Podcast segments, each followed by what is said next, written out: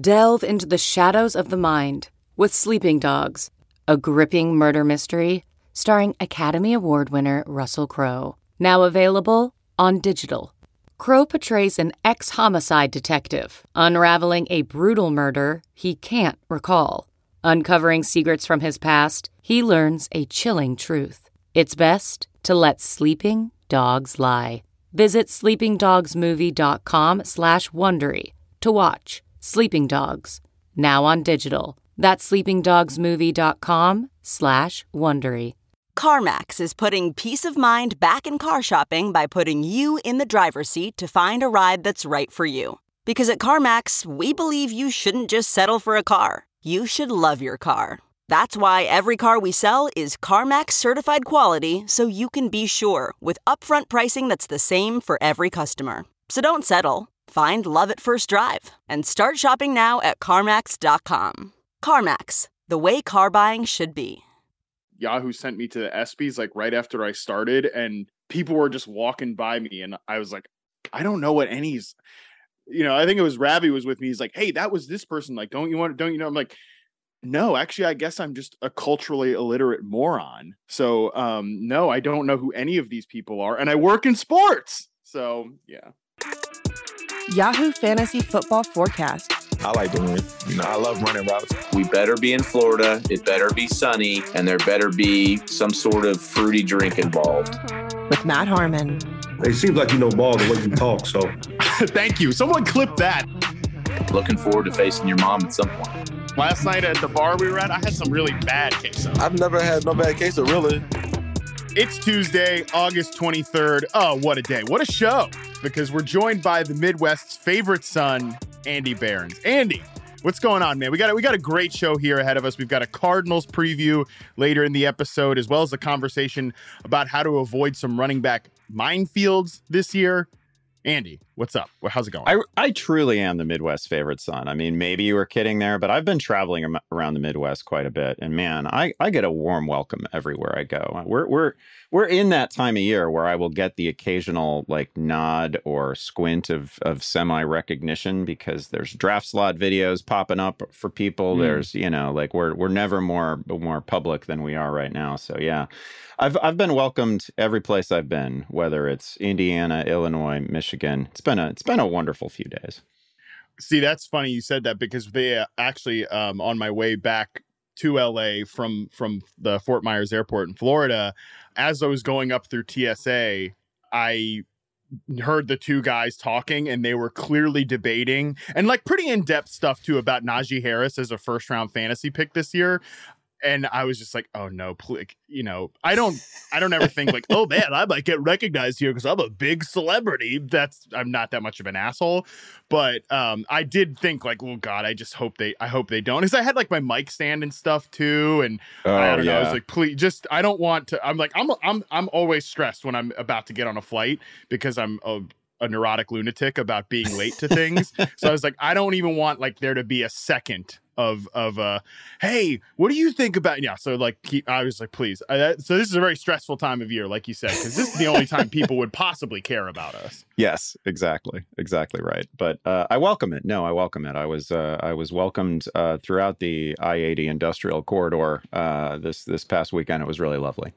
well, you just love to see it. I'm so glad for you, Andy. Midwest's favorite son. we love to see it. All right, let's tackle a little bit of news before we get into our big topics of the day. Starting with this morning, um, I mean, as expected, I think Tom Pelissero tweeted it out, and like as we fricking hoped for, the Panthers have named a Week One starter, and it is Baker Mayfield we were hoping this was the case. I always have a little bit of Panthers dread that like they might have done some stupid and really let this be let this be like a true competition. I remember the like the first week of training camp there was, you know, oh Sam Darnold's like this and that, you know, he's he's doing pretty well the first practice. Baker Mayfield kind of he's like six of nineteen or something. Like, no, please, please, please, no. So this is good news for everybody involved with the Carolina Panthers. Yeah, it's it's wild that they even pretended for a little bit that that Sam Darnold was involved in a competition because it just it I don't know stuff like that just wastes time. I get I get that you want to pretend that there's competition at every spot, but that I mean such a low bar to clear for Baker Mayfield. My my ranks had assumed this all the time, so I'm not like there's not like some major re-ranking that has to happen after the announcement that Baker Mayfield is the guy.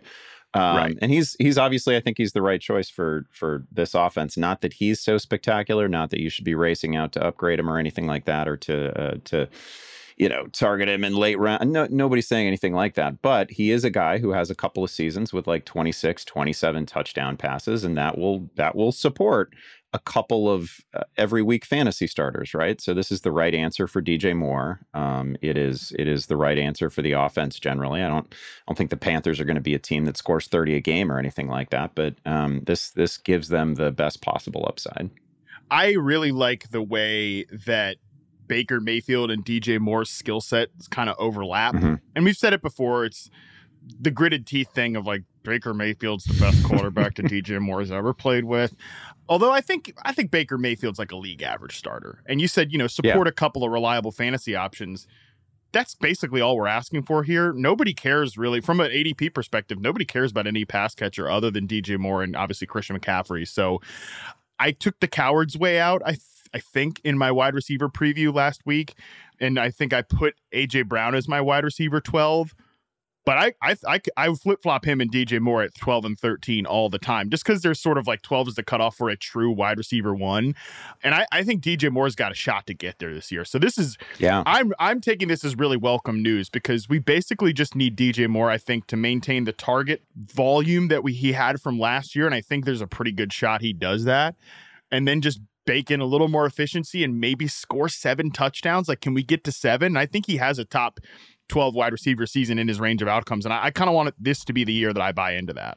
Yeah, that's what I was going to say. Just a seven to nine touchdown season from DJ Moore makes him an absolute fantasy star, right? Because he's already like he's clearing 1,100 yards a year. He's um, vacuuming up, vacuuming up all kinds of receptions. So he just needs this offense to be not like a bottom third group, which I think with a healthy Baker Mayfield they can be. I agree with you. He's basically a he's basically a league average passer. That's that's plenty fine. That's good. That's you know. I mean, if you if you think of sort of Derek Carr, a handful of other guys in the same range, they you know they've always supported uh, one or more uh, viable fantasy starters. So that's that's really all we need from more. Like we get we get eight touchdowns from DJ Moore. He's a he's an absolute win. Love it. Um, one more thing to update from yesterday's podcast. We talked about a little bit. Uh, Kayvon Thibodeaux that was literally breaking as Scott and I were um, were react or were taping the podcast. So reacted in real time, but we now know that Kayvon Thibodeaux injury revealed to be an MCL sprain. It's a three to four week timeline. It honestly could have been much worse. There's been a lot of Twitter debate about whether this is uh, a, a dirty hit or whatever. Um, it, by the books, it's a legal hit. Uh, so Yep. you know, just generally with uh, with the Giants right now, tough. Just kind of a tough break for uh, a Giants early round pick, but obviously. Um, not as if you're you're banking on the Giants defense for fantasy or anything like that.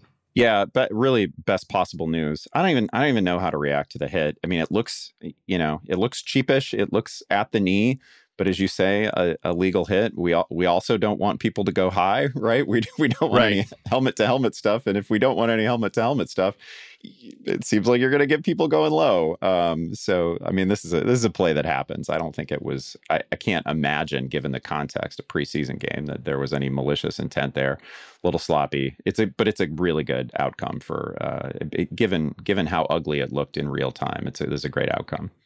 Absolutely agree there. Um, all right, a couple other preseason notes that we would have hit with Scott on last podcast, but we did two team previews, and I was very conscious to not let that become a two hour marathon of a pod. So we're tacking them onto the news section here. And this is also an extension of a conversation Andy and I had last week about the Steelers quarterbacks.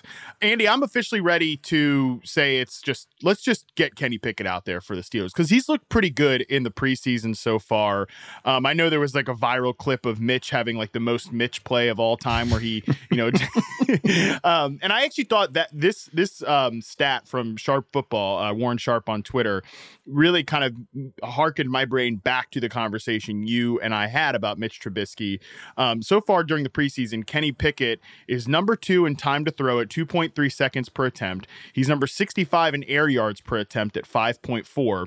Meanwhile, Trubisky just on the complete opposite spectrum here 67 in time to throw 3.1 seconds per attempt and number two in air yards per attempt like i said it, it, it kind of recalled the conversation you and i had where if you lay things out for mitch like if you put him in a pretty in a box you can get the best out of mitch I just don't think that Matt Canada wants to put his quarterbacks in a box. Really, I think he Yeah. he wants to kind of let them run and create. And I just don't know that if you want Trubisky having that freedom, especially behind an offensive line that has looked really bad in the preseason. By the way, so I think Kenny Pickett offering more juice than Ben Roethlisberger did, but in sort of a similar get the ball out quick, no, you know, not try to improvise too much, but still make use of I think his underrated athleticism, underrated mobility with a great cast of receivers.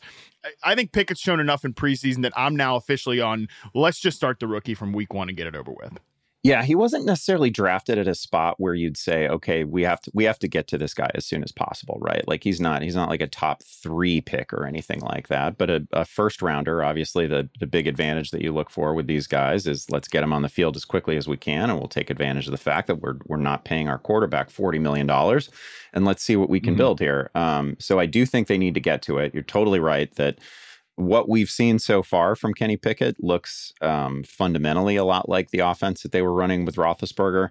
Mitch is uh, like the the numbers that you're quoting for Trubisky, you know, uh, 12 air yards per attempt or whatever it is. That should be what the Steelers could do really well. You know, you look at Chase Claypool and he's got like a four foot vertical and he's six four and he's just like physically should be dominant. He's one of the best athletic profiles in the NFL right now. And you look at Pickens and like this Oh, that yeah. should work. It should be Yeah. like a like a deep strike offense to those two guys and just like death by a thousand cuts with Diontae Johnson.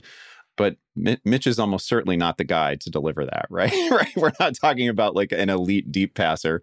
Um, and I don't know that Pickett is going to be one either, but it, it has been a very promising start for Pickett. And if he can be this efficient or anything close to it. The, the other thing that you and I talked about is that, like, and, uh, you know, I don't necessarily expect Mike Tomlin to be vulnerable to this, but my goodness, the public outcry to get Kenny Pickett on the field as soon as Mitch has one of those games that he Oh, just, yeah. you know, blows for you in the end. It's going to be crazy. It's going to be crazy. I mean, they drafted the the local kid, the local like near icon, right? So The girl I next am- door, they called him, I think, or or he Yeah. yeah, so I'm I'm totally looking forward to getting him to him actually getting on the field in in in games. In in part just because like I don't know, I feel like I've seen this Mitch thing play out several times, and I I have a pretty good idea how it ends. Yeah, and I mean the first three weeks for uh, the Steelers, they get the Bengals defense in week one. Um, Lou Anarumo was certainly pitching some heaters there toward the end of last season. You know, Bill Belichick in week two with the Patriots, the Browns uh, pass rush with Myles Garrett and the boys against the Steelers offensive line. That could be pretty bad. So even if they start Mitch Trubisky in week one just because that was the plan all along or whatever, I mean. There's going to be some moments in that three in the first three weeks where Trubisky Yeah, uh, yeah. pukes on his shoes, and and we're going to see Kenny Pickett soon enough. But I'm just I'm officially ready to see him right away. A couple of notes on those receivers, the Steelers group, because we've talked about them a lot. George Pickens and Chase Claypool are splitting time in two receiver sets in the preseason, which is good. Uh, but it does look officially like Chase Claypool is going to be that big slot receiver for them, which I think is great for Pickens because he's going to get on the field and he's going to be pretty much a starter. I've gone ahead and f- switched uh, Chase Claypool and George Pickens. Like uh, in my rankings, I've got Pickens over Claypool. I don't know if you have too. Yep, But same. Claypool, it's good if you're drafting him. And I don't know that he's re- like where the range I've got him ranked. He's not like a, a must draft guy, but like a, a guy you could draft or maybe have on waiver wire speed dial if Kenny Pickett is better than expected. You want, I think you want him playing in the slot. I think I'm re- I'm I'm at that point with Chase Claypool as well. I, I think it's a I think it's really fun. I think it's a really fun experiment. I, it's it's wild to me that we're here with Chase Claypool again. I, I feel like I've made this point before, but he ha- he is the closest thing that we've seen to like the size slash athletic profile to to Calvin Johnson as as as has happened in the last like fifteen years. Yeah. And it's it's wild that he's ended up as a slot receiver and he had such a, a carnival ride of a season last year. But here we are. Um, what I'm basically whatever gets George Pickens on the field right now, I'm for.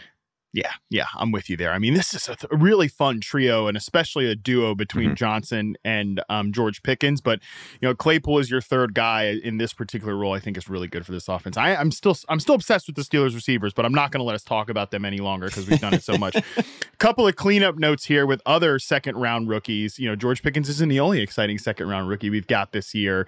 Um, Alec Pierce played in two receiver sets, which is something he didn't do with the starters last week. I think Pierce is a underrated prospect. Uh, he just doesn't seem to get any real pop. But like we keep asking the Colts to find some answer, you know, at, at pass catcher beyond Michael Pittman. I really like Mo Alie-Cox, who was rested with the starters, didn't play. Um, obviously, we didn't see Michael Pittman or any of the other boys, but um, Parris Campbell was restricted to snaps in the slot in 11 personnel, whereas the previous week Campbell was the outside guy along with Michael Pittman when the guys started. So I'm not really sure what this means at this point, but I do want to put Alec Pierce on the radar because he could be like a second half of the season guy that you pick up and potentially he starts getting rocking and rolling in fantasy. Because I this is a weird player comparison, Andy, but um I think Alec Pierce reminds me a lot of the bad evaluations on DK Metcalf coming out coming out of the uh, Oh, coming out of the draft. Wow, that's fun. Yeah. Like a guy that you mostly want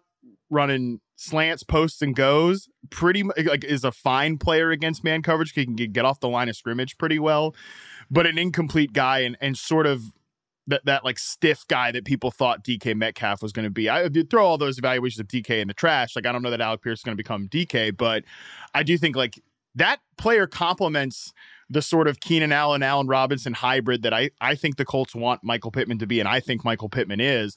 So I do want Pierce to be on the radar for folks. And Sky Moore also, the Chiefs played their starters, but Sky Moore still kind of ran out as a backup. So I don't think either of these, and I think it's Sky Moore at this point, probably not a draftable guy either. But I do think they should, they could be like, Good candidates for quote this year's Amon Ra St. Brown, who is like the picture of the post by rookie bump.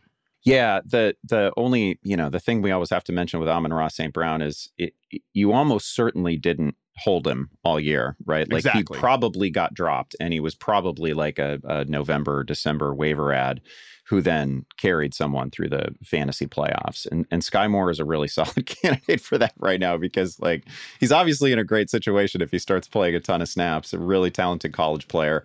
Um, I think the biggest hands at the position, right? Like a, a Yeah. bunch of fun uh, athletic tools and attributes, but it's pretty clearly Juju, MVS, and then Mecole Hardman doing the usual Mecole Hardman role, and then Sky Moore, which is which is fine. He's a developmental player on a great offense, great in dynasty, but I do see Sky Moore often. Uh, you know, I've had a bunch of drafts over the last week or so, and I'm still seeing Sky Moore taken as like the second Chiefs wide receiver off the board, which is which is just flat out going to be wrong. I think, um, based Yeah. on on any sort of preseason usage. Like, you should, I don't know, you, you should not be using like a, a a pick in the first ten rounds on somebody who's just clearly not going to have a September role. You know, um, he's yeah, he's presumably going to be active, but not going to be involved at all. Like, you're just never going to keep that guy.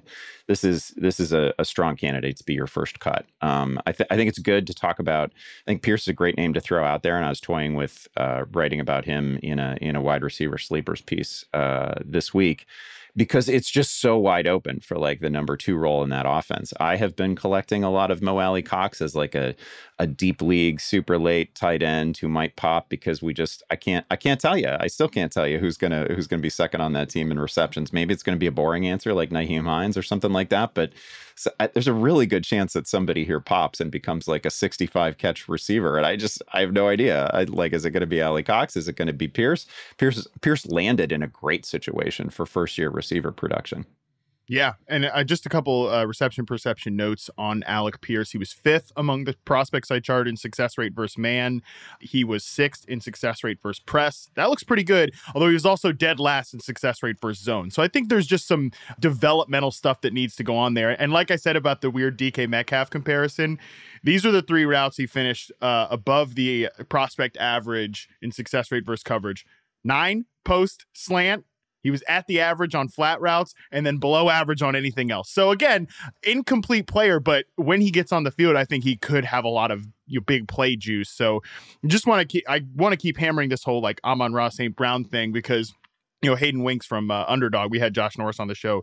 They have a great show together. He talks about the post by rookie bump all the time, and I feel like that's just something Yeah. we should be tracking like throughout the course of the season. Like a lot of these rookie receivers, I'm not telling you to draft these guys because Andy's right. Like I'm probably not interested in drafting any of the non Juju Chiefs receivers, Sky Moore included, but he's the guy I want to be tracking throughout the course of the season.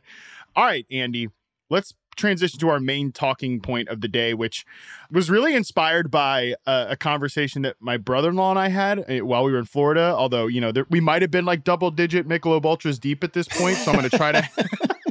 I'm going to try to have a more nuanced conversation with you here about it today. You know, his his um whole point was that as a casual fantasy player, and like, let me tell you what, my brother-in-law is not on, you know, not on Twitter. He's very not online at all, but he is listening to this podcast, so that's good. Appreciate the support. His whole point was that as a casual player, the biggest mistake that he often makes, and and he's like, I bet other people make this mistake too, is getting banged by these running back rotations. Like in the insert platform's name here, default rankings, this guy might be the top pick so I end up taking them in the mid rounds or whatever. But I have no I have no idea as a casual player that in you know three four weeks they, they might completely to bed and screw over my fantasy team. Like you're completely banged because of this. And as he's saying this, I'm like, that's the running back dead zone that we always talk about. But I'm sure that when he and other casual people hear that on the show, we're like, they're like, what the hell is the running back dead zone? You dorks are talking about this, but you never really explain it. So, Andy, let's sort of have a, a, a, brief kind of conversation about what the running back dead zone is. And I think Antonio Gibson's a great example of this that, you know, Scott and I just talked about. Like he's the guy that over the course of the preseason has gone from the clear cut RB1 in this backfield to now almost going to go behind Brian Robinson in yeah. certain drafts. Like that, that was one that happened fast, but some of these other ones, they're going to happen a little bit slower potentially. Yeah, the the basics of the RB dead zone really. What what would you say the rounds are? Does it start in round four? Maybe, I'd say maybe? yeah. It, it starts to creep up round round like rounds four to five. Yeah, so we're talking about the the the performance historically of the running backs that might get taken in rounds four through like seven, somewhere in there, um, and it is just a minefield at running back. There's two really important things here. The the first being that the failure rate on those running backs is really high. The failure rate on all running backs is fairly high, right? But at least we know that the guys that are going in the first couple rounds have been great. They're massive talents. Many, most of them are in line for like 280 plus touches, right? Those are the workload guys where we feel at least good about what their team expects to get out of them. Um, the the guys in the RB dead zone are often um, pretty ordinary talents who might be falling into sizable workloads, but you know because of the slightest opportunity that that uh, is granted to their backup, their backup can can definitely seize it, or yeah. they're like, or they're like ascending rookies that we might be really excited about, but they're mired in backfields with like uh, two or three vets who are really good players, and this could, uh, you know, it could all end up a big, a big old stinking mess. Um, there's just a high failure rate on those guys. And then the other point that I want to make is that this is the exact range that the wide receiver one has come from each of the last two years, right? right? Like Cooper Kupp was taken in like round four, round five in most fantasy drafts last season. Um, Stefon Diggs, we were, oh my God, we were fretting about how bad Josh Allen had been. And oh, he's on a new team. We got to downgrade him for the new team. And then he just went out and he led the league in all the important stuff a couple years ago. So, like, it's not just that the running back failure rate is so high in this range. It's that like a, a literal uh, like league winner um, has been mm-hmm. available mm-hmm. in, in, these rounds at a different position in each of the last two years, and you can just sort of look around and and you know, is it Michael Pittman this year? Is it Tee Higgins? Is it one of the Denver guys? There's a lot of really strong candidates for it, and you're not going to feel 100% about any of the guys in uh, any of the running backs that are available in this range. You mentioned you mentioned Gibson. For me, he's he's actually a really difficult conversation because I'd be I would be shocked if Brian Robinson is actually a better player than Antonio Gibson right now. Like Gibson has receiving chops. Um, he's been, you know, he's been a thousand yard back. He's proven that he can go over 300 uh, uh, touches in a season. He played through a damn broken leg last year. Like I'm, I'm all kinds of impressed with Antonio Gibson, and I'm still, I still wonder a little bit if they're just you know, if this isn't just like uh, Ron Rivera going into like high school coach mode and teaching him a, a weird lesson uh, in front of everybody on ball security, because that's been a little bit of an issue in the in the preseason. It's bizarre. The whole thing is absolutely bizarre. Yeah. But it, based on preseason usage, you would have to say that Brian Robinson has has leapfrogged him, which to me is crazy because I I still think like whether Brian Robinson is good enough to be a real rotational NFL running back is still kind of an open question, and I do not have that question at all about Gibson. But he's he's exactly the kind of guy who who goes in this range and can absolutely fail. Well, I think that Gibson's going to get to a point where he's like a post dead zone pick, which that's another thing about the dead zone. One, you said opportunity cost is the exact is the way to say it. Like we used to say that with quarterbacks all the time. You wanted to pass up those quarterbacks mm-hmm. that were going up in this range because you were passing up better bets at running back and wide receiver. And now it's basically the opportunity cost of taking one of these running backs is going to have you miss out on that beefy group of wide receivers that could really outkick their ADP and potentially be top 10 players. But it's also like that the guys who go after the running back dead zone have been equally as successful as the dead zone backs or yep. even perhaps better bets. So these guys that like I mean shoot, I could see Antonio Gibson falling to rounds eight and nine, which is like, okay, the guys in rounds eight and nine, there's just not there's not a huge gap, even though these guys are going to go in the fourth, fifth round. There's not that big of a gap in their range of outcomes. So that's another reason why you might want to consider passing on running backs in this entire range because you could end up getting banged, but you're using serious draft. Like I would still say guys in this range are, are requiring you serious draft equity, but like I know it feels, but it feels super uncomfortable to the casual player to say, okay, if you've only got one running back going into rounds four to five, like you don't need the two like don't grab two guys in in five and six and potentially take one of these dead zone backs because it's the effect of like when you post your roster on on twitter and um i know denny carter has the whole bit of like wow great roster, but the running backs look uh, don't look so good. But that's how like like casual players legitimately feel that stress yeah. and that angst. Um, and and I get I always want to say this because I'm I'm not talking down to like casual players. You people including my brother-in-law Travis, like you have real lives, you have real jobs, like you know, you put you're putting in real hours in the real world. Okay, you have like families and and and and real stuff to do. Us dorks who are not casual fantasy players, we, we're the losers in this situation. So let's just always let's always be very clear about that. But we also love you non-casual players well because you keep the lights on. So everybody's happy, nobody's offended by me saying the, the phrase casual player. I hope. Searching for NBA playoff coverage? We've got you. The Old Man and the Three, presented by BMW, gives you an inside look into the world of sports. Hosted by former NBA sharpshooter and Duke legend JJ Redick and sports writer Tommy Alter, The Old Man and the Three offers unprecedented access to the league. Tommy and JJ discuss the NBA and interview some of the biggest names in the league, like Devin Booker and Luka Doncic. NBA final season is the perfect time to dive in, and you can listen to The Old Man and the Three wherever you get your podcasts. To hear episodes brought to you by BMW. Push the limits this NBA season with the brand that set the ultimate standard BMW, the ultimate driving machine. So let's kind of dive into some of the guys that I think are not dead zone players, just as the as the starting point here. And you can disagree if you feel like any of these guys aren't, but I think like top three guys that are total locks Jonathan Taylor, CMC, Austin Ekeler, 100% feel great mm-hmm. about those guys.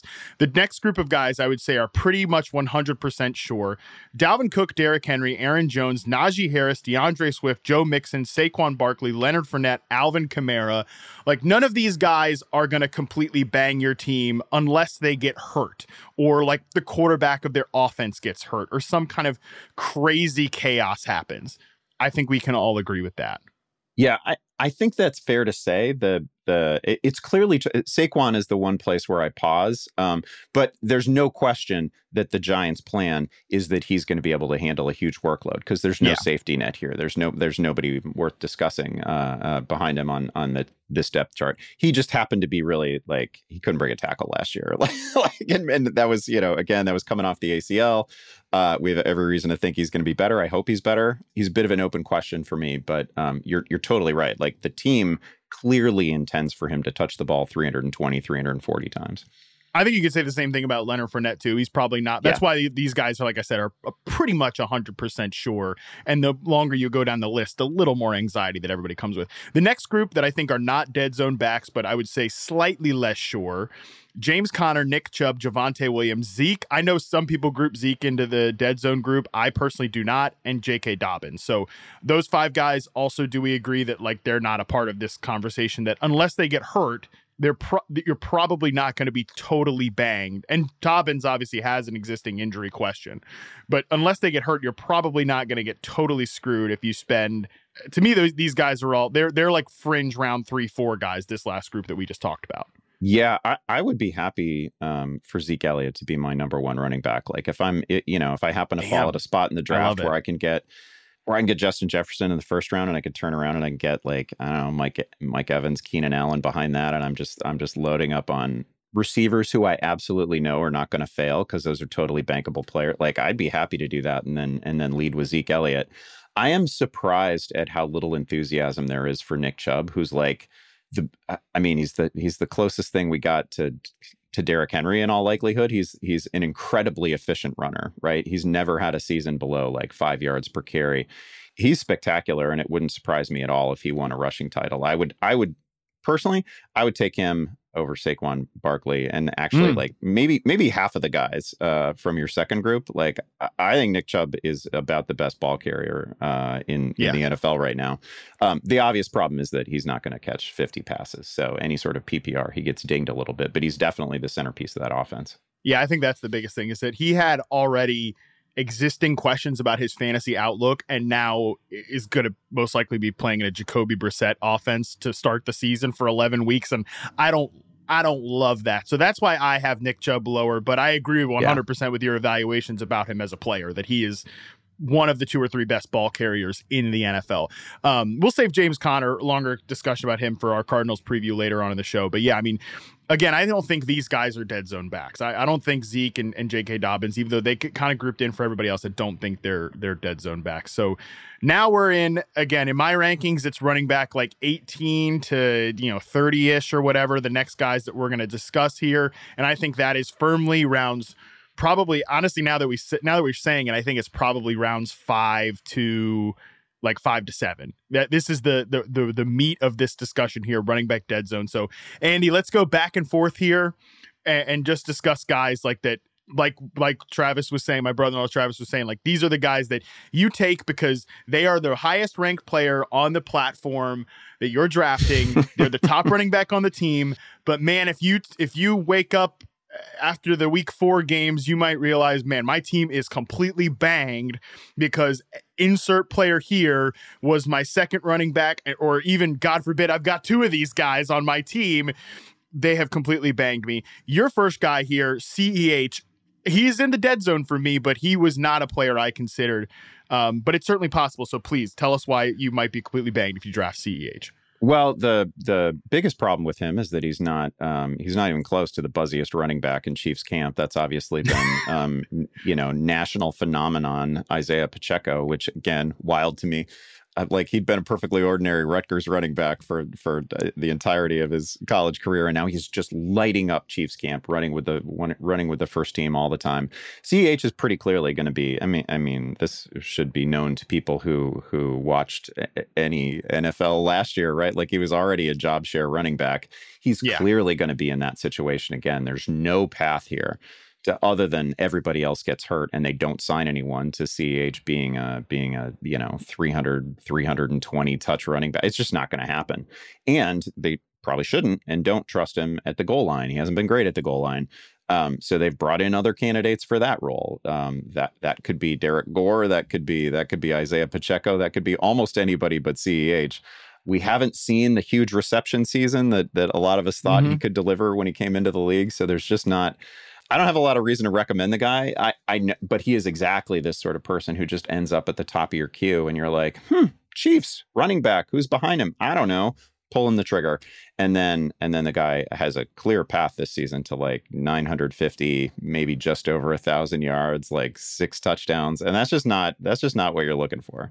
Yeah, I agree. It's he's a sort of to to use Scott's phrase, he's a consummate. He'll never be a green light pick, but I can I can squint in him and see a, like him a yellow light pick.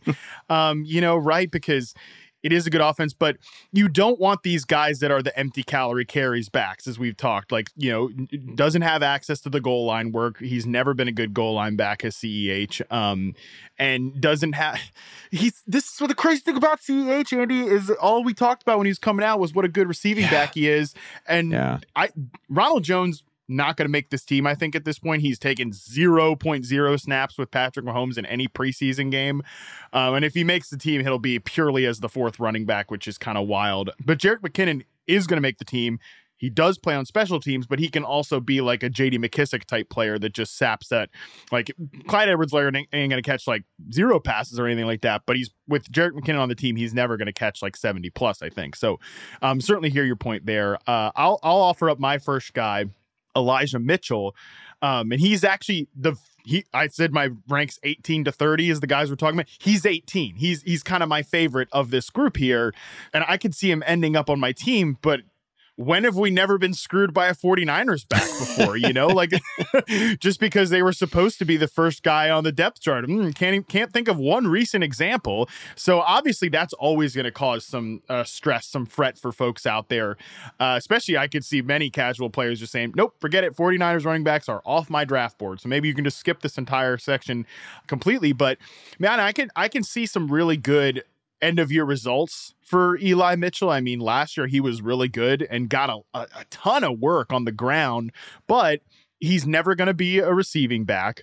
Certainly not with Trey Lance as the starting quarterback. Honestly, like if he becomes a big part of the receiving rotation, someone like Deebo Samuel, Brandon Aiyuk, and George Kittle is really going to sacrifice. And I don't think yeah. any of us want to project that as a reality. But yeah, I think he's also a guy that you know, Trey Sermon's gotten some pop this offseason. Tyrion Davis Price was drafted in the third round.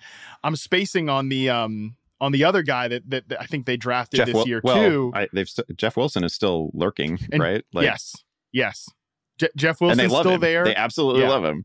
Yeah, they love. I mean, uh, he's probably the favorite to be the second back right now. Jordan Mason is the other rookie um, that's gotten some pop from 49ers camp too. So it's always a moving target is the 49ers backfield and Eli Mitchell's got holes in his profile anyways from a receiving standpoint and potentially a goal line standpoint as long as Trey Lance is there. I mean, it's the mile I know we're going to talk about Miles Sanders later on, but like Jalen Hurts stealing from Miles Sanders. Yep. Trey Lance going to be stealing a lot from Eli Mitchell or whoever the 49ers running back is. And oh by the way, he's currently injured, which is a problem for him all last season. So Yeah, that's the that's the point I was going to make here is that you know uh, we don't exactly know what this offense is going to look like when we get into the regular season with Trey Lance, but really good chance Trey Lance scores uh, six, eight touchdowns on the ground, right? And that um, that is a huge limiting factor on Elijah Mitchell. Like he's got to if if you're going to be this guy and you're only going to catch you know, I, now granted, he only I think he only played like 11 games last year. It's not like he, you know, it's not like he made it through the full season, but he, I think he only caught 19 passes, which is just, you know, was okay. So maybe he can you give him a full season, maybe he catches 28, maybe he catches 30. That's that's just not enough. We need guys like that to score 12 times. We need guys like that to score like 14 touchdowns.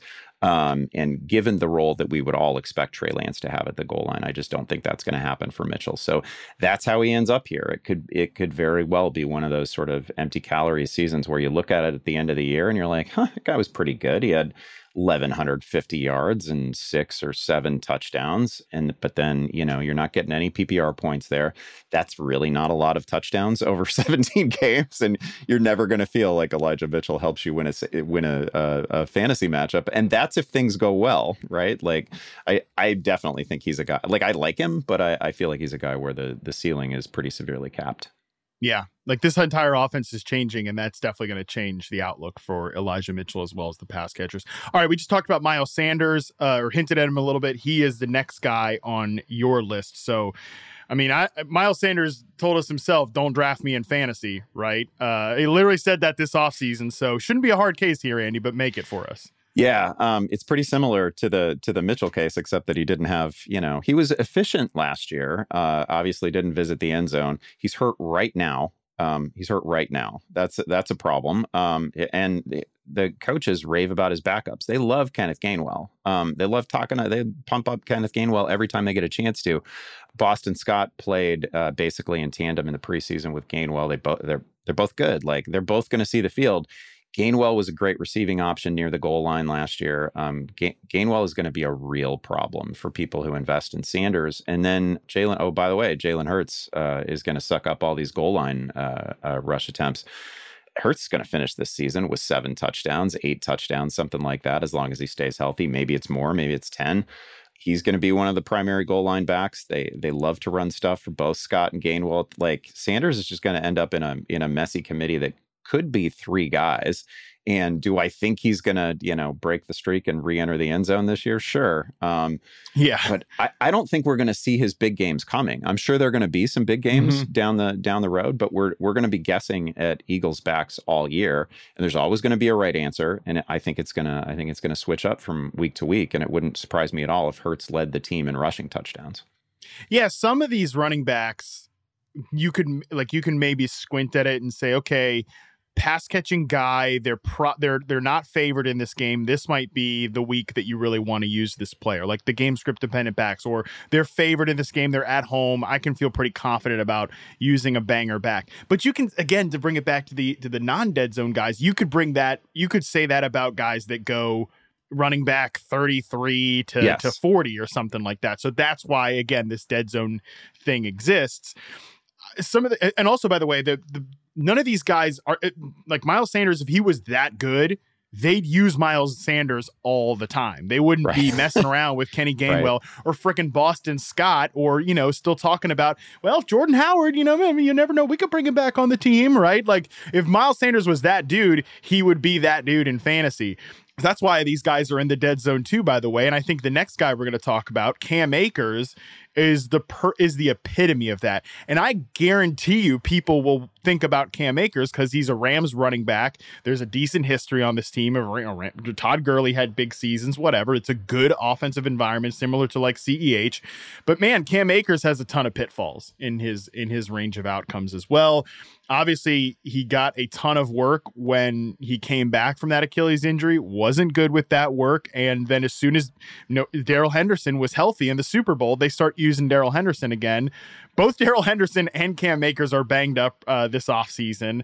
That's a consistent theme with both players you know, and, and, I always say that backups can benefit from injury chaos. Starters can benefit from injury chaos too.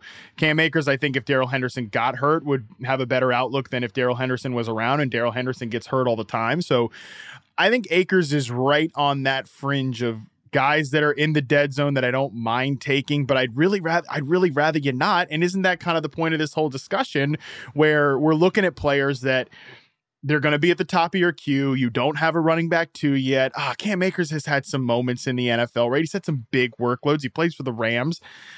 But I, I think there are way too many trap doors for Cam Akers in, in the course of his season here. I think I think Akers is the one guy that we're going to talk about that like I could be. Re- I don't have any Akers, and I, have I've yeah. discussed him before as a player where I, I acknowledge that the ceiling for Cam Akers is is pretty extraordinary, and um, it could be a major whiff for me. Like I don't, you know, I don't, I, I doubt. I really doubt that Miles Sand- that not having any Miles Sanders is going to burn me. Like I, I just don't think yeah. that's going to happen. I don't think that not having any CEH is going to burn me. But like not having any Cam Akers, if he if he can get back to being the version of Cam Akers that we saw in the playoffs, not last year, but the year before, when he was just he was just all they had, and they wrote him, and he was great. Like I thought he was legitimately great in the postseason in in 2020, and I was super excited to you know get some Cam Akers for the 2021 season, and then obviously the Achilles injury, and we all saw like how inefficient and and unable to break tackles he was in the postseason last year. If he can get back to being, you know, 18 to 22 touches a game, and it's it's the Rams, and he's the guy they're mm-hmm. leaning on, and he can give us 15 games. I mean, that's just going to be an awesome season. Like, there's definitely I I would acknowledge that the upper end of his range of outcomes is probably like 1600 yards, 1700 yards, all the touchdowns, um, and it's great. I'm just I'm just fearful that he's going to look a little bit too much like the guy that we saw in the postseason last year. And I also hate that every time Sean every every time I've heard Sean McVay discussed his his running back room, he mentions Henderson as well. So I'm not entirely yes. sure that this isn't just going to be a committee.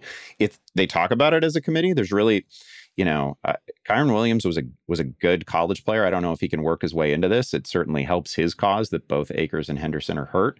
Um, it's not that I think Henderson is some sort of sensational back either. I just don't think there's a lot separating either Akers or Henderson right now. And it, it sure sounds like it's going to be a bit of a rotation, which is just, again, it's a killer if you're taking these guys. Because, I mean, the receivers you're taking in, in this range in the RB dead zone, they're not rotational players. They're, no. they're, they're potential stars. Like they're all guys who are going to get 110, 120 targets and if if things break just right, then all of a sudden it looks like the Cooper Kupp season last year or the Diggs season the year before, right? Like I, I can't I can't pass on players like that for running backs who are in probable rotations. Yeah, I mean, with wide receivers, you go down to, to wide receiver 24 and unless these guys get injured, it's very unlikely they're going to be a complete trapdoor mm-hmm. to your team. You get down to running back freaking 30, and there's potential trapdoors with all of these guys. I mean, last year, right, like the Allen Robinson season doesn't happen very often where a guy, for the most part, plays the majority of the season and just ki- just kills your team for the entire season, right? Like that doesn't happen very often at the wide receiver position. It happens all the time at every range yes. of the draft with yeah. with uh with it happens all the time with running backs. But it, it this is this is where this this keeps happening and I think with the Rams thing, you know, sometimes if it looks like a committee, it smells like a committee, it is a it, it is a committee. sometimes if it's all if it's been a committee the last 2 years and it pretty much has with the Rams backfield and the coaches keep telling you it's going to be a committee, like this thing might just end up being a, a freaking rotation, which is what I think happens with Cam Akers and Darrell Henderson. And again, we're not we're we've seen guys come back successfully. We've seen well, we've seen guys come back you know, and play again in the NFL after an Achilles injury. We're still kind of waiting on a guy to come back at running back from an Achilles injury and look like their old selves. Yeah. Cam Akers came back, didn't look like his old self, and we don't know if he ever will be, basically, is where we're at. All right let's talk about your last guy, and then we'll go, you know, quickly on my last two guys here. Before we preview the Cardinals, you've got Damien Harris. Uh, we talked about this backfield with Scott on the last episode, but Damien Harris still, by consensus ADP, is a top 25 running back. Rhamondre Stevenson is RB 35. And like that's a pretty clear example that if it if that flips by the middle of the season, I don't think anybody would be surprised, but people are going to look at Damien Harris as, well, you know, he was a pretty big win for me in a in a post dead zone pick last year. Scored all those touchdowns. Like he's at the top of my queue. I haven't drafted a second or third running back. Like I'll just go ahead and take him. Yeah, and I listen. Uh, Damien Harris is another guy where like it, it might go well. It might go really well. He scored 15 touchdowns last year, and and like he's a good player. He is similar to Elijah Mitchell in that he's he's not going to catch a ton of passes. That has not been his role.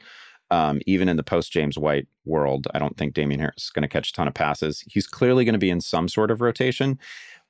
The the guy who you know uh, OC Josh McDaniels last year he he's he's no longer in town. He's he's coaching the Raiders, and we have some defensive minded uh, offensive coordinators in New England now. So I don't know exactly what that's going to look like. I don't know what the I, I don't know what their opinion of Damien Harris and Rhamondre Stevenson is. I do know that Stevenson is getting love in press conferences from like Bill Belichick, who doesn't, you know, he doesn't he doesn't love anything. So that's that's really encouraging if you've got a little Stevenson. I think Stevenson's going to play a ton. They're they're still leaning on on Ty Montgomery a bit in the preseason, like he could be a thing. This definitely feels like a something perhaps even more than a than a two man rotation, and that could be pretty bad for Harris. Again, knowing that he's not gonna, I mean, he's just not gonna catch thirty five balls. You're not gonna get that out of Damien Harris in all likelihood. So you're he's gonna be TD reliant again. It worked last year. He scored every week last year. I don't know. Uh, like he every time he was on the field, every time he saw like 10, 12 touches, he was definitely scoring a touchdown. So that was great. It might happen, but we need it last two guys on my list who could bang you Josh Jacobs, David Montgomery. And I think this is another, these are two guys I know you and I have talked about previously on the podcast. So if you kind of want the in depth case of these guys, go back and listen to those episodes. You can find them eh, on the feed. But with Jacobs and Montgomery, like if Zamir White is ahead, because these are two new. There's this is like classic running back dead zone. They're two pretty big names in fantasy if you've played the last few years like you've you've started these guys for extended stretches and you've heard fantasy analysts debate them back and forth for years. So okay they're the top guy in the queue. I'll go ahead and take them but if Josh Jacobs is behind Zamir White by the end of the season, I would be 0% shocked because it's a new coaching staff and they just drafted Zamir White. The Bears keep kind of hinting that they might, and observers of the Bears continue to hint that, you know, Khalil Herbert might be more involved. D- Dave Montgomery might not get the usage that you're you're used to seeing. Like if Khalil Herbert is leading is the one A of a two man backfield, I wouldn't be surprised by the end of the season. So kind of similar guys there to me, Andy. And like I said, I don't think we need to go in depth on them because we've talked about them plenty. But any any thoughts on these two players? Yeah, I actually think that Montgomery is a little bit more at risk because the offense is not going to be good. Um, right. There's yeah. no reason. yeah, there's no reason to think the offense is going to be good. So it could it could very well be one of those situations where we're just wondering which player is going to score the one offensive touchdown that the Bears deliver each week. So that's a bad. That's just a really bad environment. I also think that Josh Jacobs. Josh Jacobs is a better back, and I, I have a lot yes, of respect agree, for the yeah for the career that David Montgomery has put together. But Josh Jacobs is a guy who, when he's healthy, he's among the missed tackle leaders. Like he's as elusive as it gets. He he fully demonstrated last year that he can be a volume pass catcher. So I think you're I think your ceiling with Jacobs, given talent and given the the the probable outcome for that offense for the for the Raiders offense this year, I think his ceiling is is certainly higher. But I also acknowledge that they didn't pick up his fifth year. He's got a new head coach. Um, they drafted a running back who they like. like he's got. It's not like he doesn't have some headwinds. He clearly does.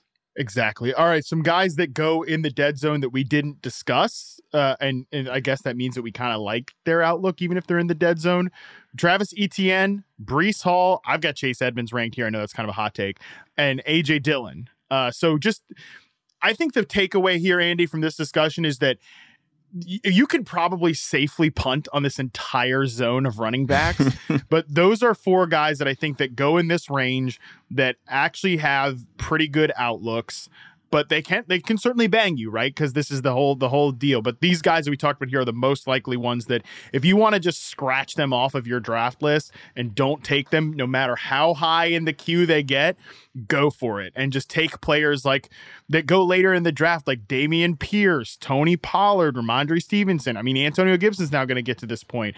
I think even like Devin Singletary and some of the pure committee backs like Penny and uh, like Penny and and and uh, I mean Ken Walker's hurt now at this point, but like Michael Carter, Melvin Gordon, um, you know Darrell Henderson, uh, even James Robinson.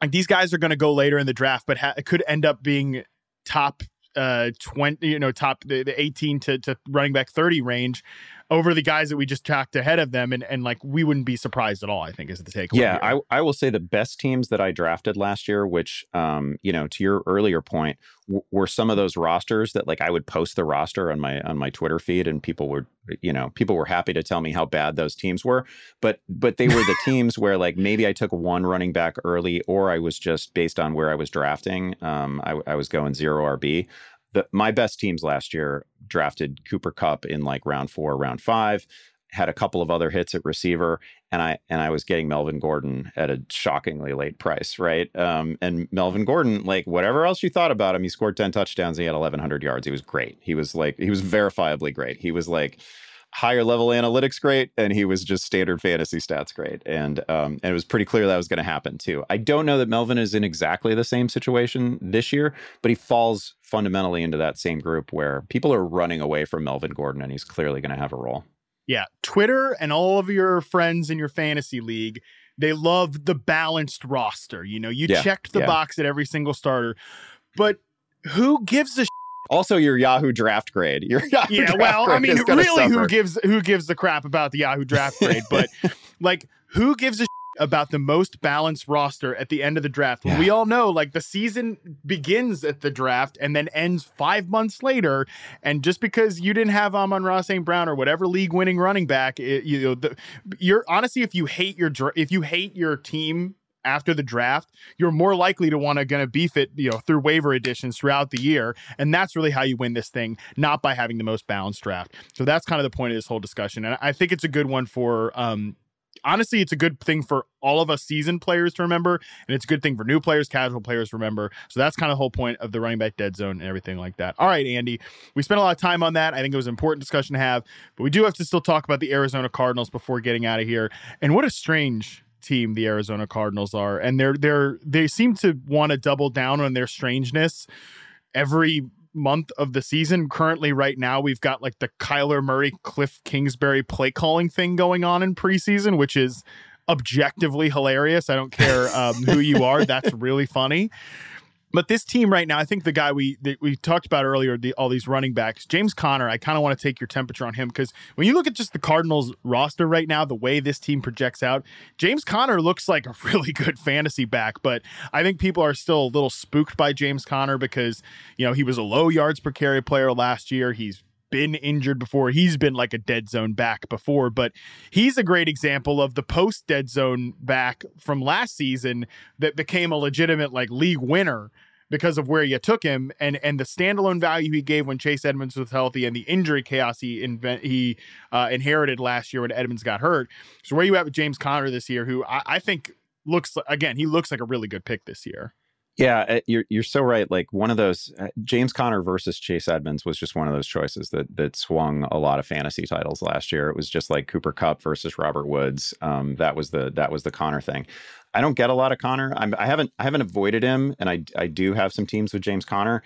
I didn't think he looked good play to play last year, and that is obviously backed up by his uh, by uh, like just an abysmal uh, yards per carry. Not that yards per carry are everything. Yards per carry is definitely something that you like. You know, before you before you decide that that is a really meaningful stat, you should you know you should watch a bunch of a player and you should watch a bunch a bunch of a team. But like I, Chase Edmonds did not have a yards per carry problem last year. He was pretty great. I think he was over five yards per carry. Conner was a little stuck in mud, but of course it didn't matter because he scored what, uh, 18 touchdowns. Right? He was he was just objectively great for fantasy. He scored every week. Um, they didn't throw to him a ton, but he caught almost everything that came his way. There's every reason to feel good about him this year. It's just Darrel Williams and Eno Benjamin sort of fighting over whatever role there will be alongside Conner. They love Conner at the goal line. That's the most important thing. There's there's no reason to expect that to change. This is this is a really weird team overall, and you uh, said it well at the top. Like the possibly the strangest offseason, certainly of any team this year. Just wild, right? Like absolute war between Kyler Murray and his team, and they gave him a huge contract, and then that contract was really effed up too, right? like the like yeah, the video game clause, the, yeah, the homework every, clause, but we all knew what they were talking about. I don't know that Murray likes Kingsbury. I don't know that he likes the Cardinals. Um, I, I like there's a there's this weird simmering battle between quarterback and team. That's really strange. Moving pieces at receiver is really strange. I think I think Conner is at least bankable. Like we know what they are going to count on him to do. Um, we know what it looks. We know what the best version of it looks like. It probably looks like last year the easiest and laziest thing to say that you're not going to get 18 touches, uh, touchdowns out of him this year. Yeah. Um, but you, uh, you're probably going to get 12 if he stays healthy. You're going to get 12. That's a really good season. And it's not like we're, you know, we're not drafting an 18 touchdown player. Nobody's taking right. James Conner in the first round. Nobody's taking him at, like early in the second round. That's just absolutely not happening. So if James Conner scores 12 touchdowns this year, which is which is a reasonable projection for him, he's gonna he's gonna be a win based on draft price feel pretty good about him as an early third round pick and a running back too. Basically, I mean, 3 mm-hmm. down profile. People forget that he was Lev Bell's mm-hmm. replacement earlier in his career and and was a was a huge win there. And then he became that player last year for the Cardinals when Edmonds went down, and Edmonds is not here, and and there's nobody like you said. Darrel Williams, you know Benjamin, like they're not stepping into that role and and he's tethered to a pretty good offense. I mean, for all the consternation about the Cardinals, I think they'll still be a pretty good offense overall. So like that's that's a check mark. That's a guy you want to draft. Let's talk about DeAndre Hopkins here because he's going to serve a six game suspension. Producer Brett wrote on the outline, "Where are you drafting Nuke?" I'll tell you what. I am never going to draft a player with a that's going to miss the first six games of the season. Again, like let him sit there at the top of the queue for forever. I I don't care. Like somebody will draft him. Just don't let it be you, basically. Um, because yeah, the like we talked about earlier, uh, just a second ago. You, got to you got to make waiver claims, okay? Like your your team's going to be in chaos at different points of the year. I just hate burning that roster spot on a guy that's going to miss or uh, that bench spot on a guy that's going to miss six games. You can't drop I mean, I guess you could drop him, but then what was the point of taking him? Like you, you can't, you can't you, put him on IR, right? Like yeah. he's suspended. You can't put him on. You can't hide him anywhere. He's he definitely fills a bench spot for the rest of the season. Yeah, and like when he comes back, he'll probably. Uh, that's another thing that's good about a a guy that's serving a suspension and isn't hurt. Like when he comes back, he's probably going to be the same old Nuke Hopkins, but there are still questions about Nuke Hopkins. Like last year, he didn't have the target totals that we wanted him to have. He just scored a lot of touchdowns, like the, mm-hmm. the Scott Pianowski touchdown deodorant phrase. That was certainly on Hopkins last year. So, Andy, is there ever a situation where you're going to click his name? No, I haven't taken him yet. I've got him. It, the the ranks yeah, I don't know. It's it's tough to look at ranks and actually know how someone feels about DeAndre Hopkins because you've really got to bang him in the ranks. Um, he's he's he's going to be out for half of the regular season, right? So like that doesn't always reflect how I might approach a guy like this in in drafts. Um, but six weeks is just an absolute eternity. I've got him. I've got him buried in the 40s somewhere. I don't generally take him. I would take. uh, You know, I'm taking George Pickens ahead of him. I'm taking Bob Woods ahead of him. I'm I'm looking at the guys that I kind of have in that range right now. I've got, I, I'd probably take Chris Olave ahead of him. I would uh, like that's the that's the kind of player I'm taking. Hunter Renfrow ahead of him, Christian Kirk ahead of him, guys like that. His name does pop up to the top of the queue, and I'm probably looking at some tight ends. Maybe that's that's actually a really good point in the draft to take a quarterback too. So I'm generally taking a quarterback there. I just don't get a lot of DeAndre Hopkins because you said it well. This is just this is just forever to wait for a player, and Hopkins is close to the caliber of player that I that I might be willing to endure it, but I I would need like a I need a six man bench um because again I can't I can't just stash him on IR. He's he's freaking suspended. That's um it's such a pain.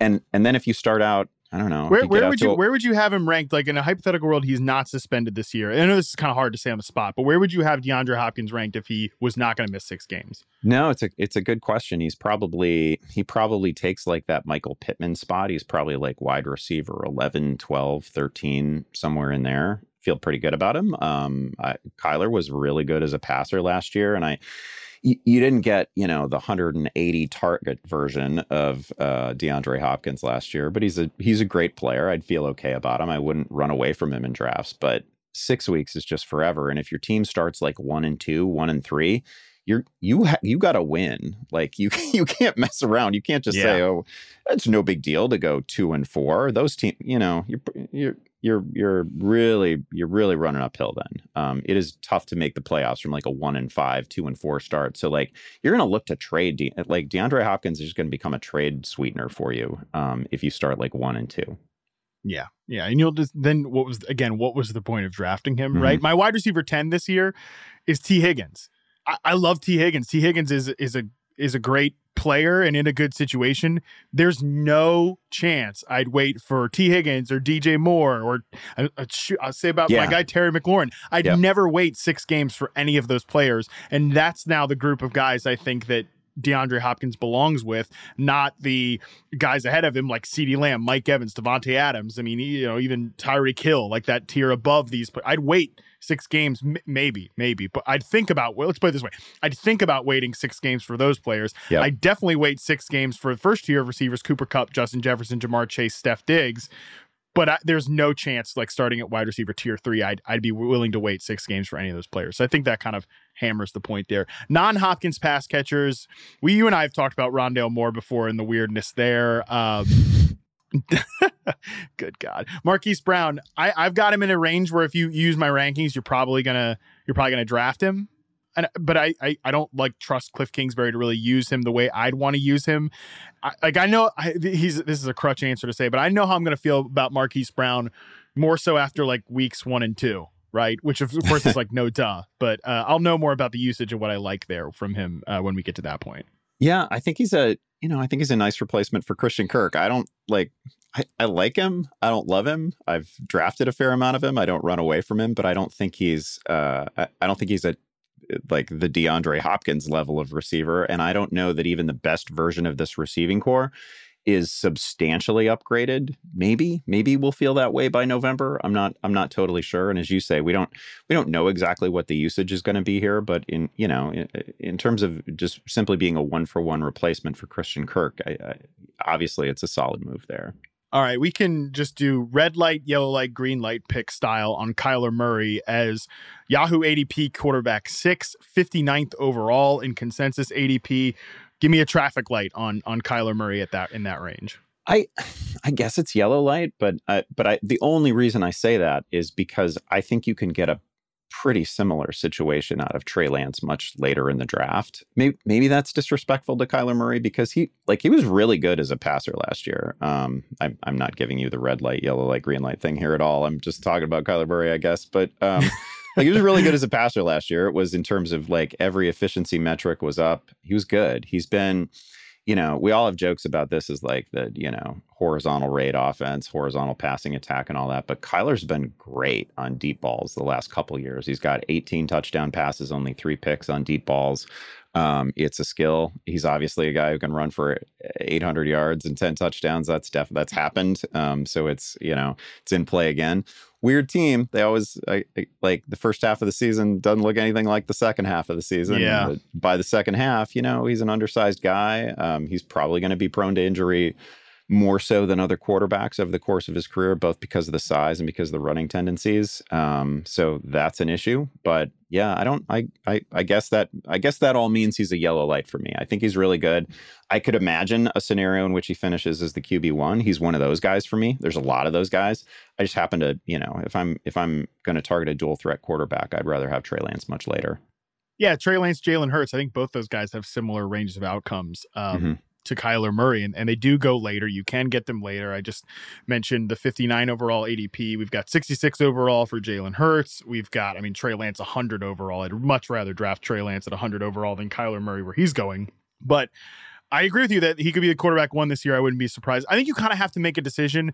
Like so much that we talk about all the time with football is randomness. I think you have to make a decision about the first half, second half thing for Kyler Murray and the entire Cardinals. Like, is that randomness or is that a is that a symptom of who Cliff Kingsbury and to an extension Kyler Murray are?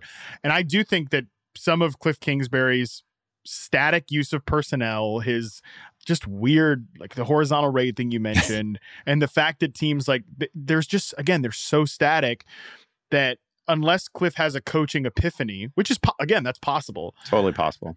totally possible then we'll probably just see this always be the case with his teams. I think that's also in the range of outcomes too. So i think that all does kind of add up to he's a yellow light for me too. Um, i really want to green light him but I think it's kind of a yellow light. And the durability thing too. Like he's gotten hurt every single year. I, he could be Matthew Stafford and, and just suddenly not get hurt anymore, Yeah. like Matthew Stafford Yeah. was earlier in his career. But because he's a smaller guy and because he runs around a lot, I think you kind of have to keep it in the back of your mind that he might. Oh just not be man, we guy. had jokes about Matthew Stafford. Like Matthew Stafford was one of those like clear cut, no doubt about it, injury prone guys, and then he rattled off a whole bunch of years in which he didn't miss a game. Happens.